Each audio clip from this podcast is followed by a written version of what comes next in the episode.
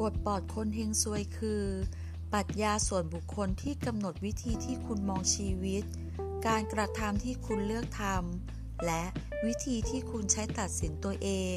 มันไม่ได้มีไว้สำหรับทีมและองค์กรเท่านั้น ไม่ได้มีไว้เพียงเพื่ออ้างถึง แต่มันคือการปฏิบัติตามขั้นตอนที่เป็นรูปธรรมจับต้องได้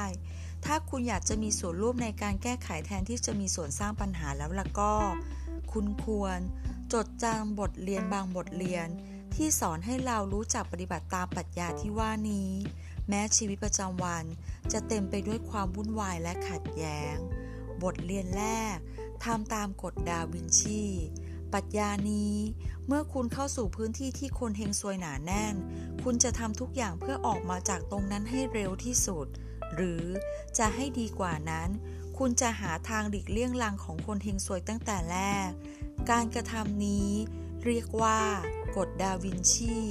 เลโอนาร์โด ดาวินชีได้กล่าวไว้ว่า การขัดขืนตั้งแต่แรก นั้นง่ายกว่าการขัดขืนในตอนท้าย บทเรียนที่ 2 ปกป้องคนอื่นไม่ใช่แค่ตัวเอง อย่างที่ศาสตราจารย์อดัมแกรนแห่งมหาวิทยาลัยวาตัน ได้บอกกับเรา คนที่สุภาพทำตัวเป็นประโยชน์ และประสบความสำเร็จที่สุดคือ ผู้ให้ไม่ใช่ผู้รับ คุณต้องให้คนอื่นบอกความจริงเวลาที่คุณทำตัวงี่เง่า และให้ช่วยปกป้องคุณจากคนงี่เง่า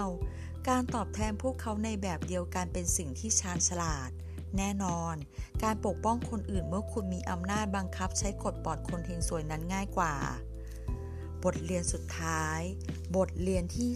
3 บทเรียนการใช้ปรากฏการณ์เบนจามินแฟรงเกนเปลี่ยนคนเฮงซวยให้กลายเป็นมิตร อย่าด่วนตีตาคนอื่นว่าเฮงซวย แต่ตรงรีบตีตาตัวเองว่าเป็นเช่นนั้น มันง่ายที่จะสรุปว่า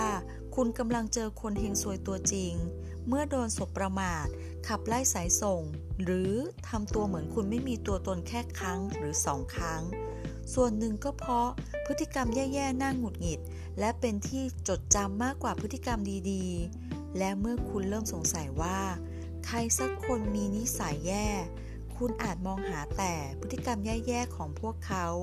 และถ้าคุณทำตัวแย่ตอบ มันจะกระตุ้นให้เกิดวงจรของความเป็นปริปักษ์ทั้งคู่ต่างทำตัวเป็นคนงี่เง่า และในที่สุด สมมติฐานดั้งเดิมของคุณว่า อีกฝ่ายเป็นคนแย่ จะกลายเป็นความจริงขึ้นมา